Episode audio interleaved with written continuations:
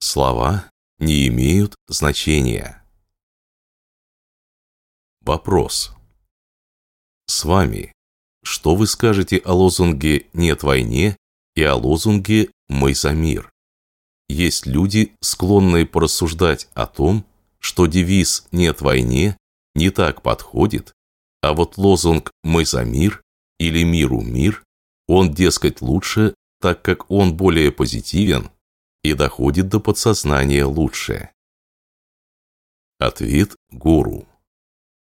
Да, это все так, и я тоже так считаю. Но эти рассуждения уместны лишь в мирное время. Здесь не следует уходить в дебри.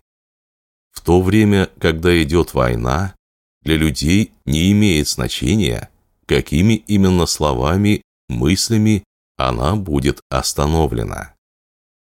Когда на людей падает бомба или ракета, они что, будут рассуждать, какими словами это прекратить?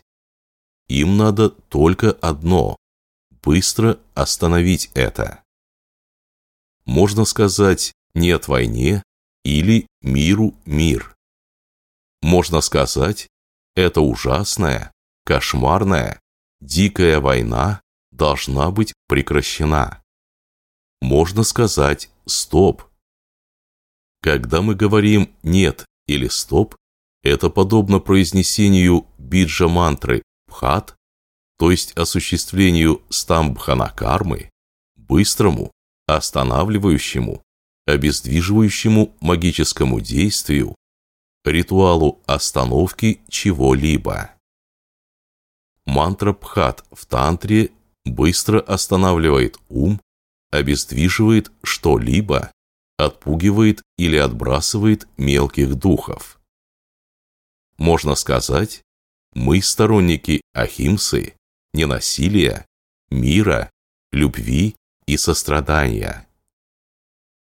Когда мы так говорим, это немного другое. Это шанти-карма.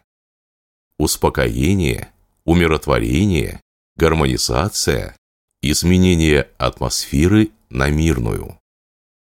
Но вообще, в этом случае разве имеют значение слова? Вопрос в том, как сначала реально быстро прекратить это безбожное, адское безобразие, как сделать это немедленно. А потом, как успокоить, умиротворить умы, сгармонизировать все. Уже после этого можно разбираться со словами.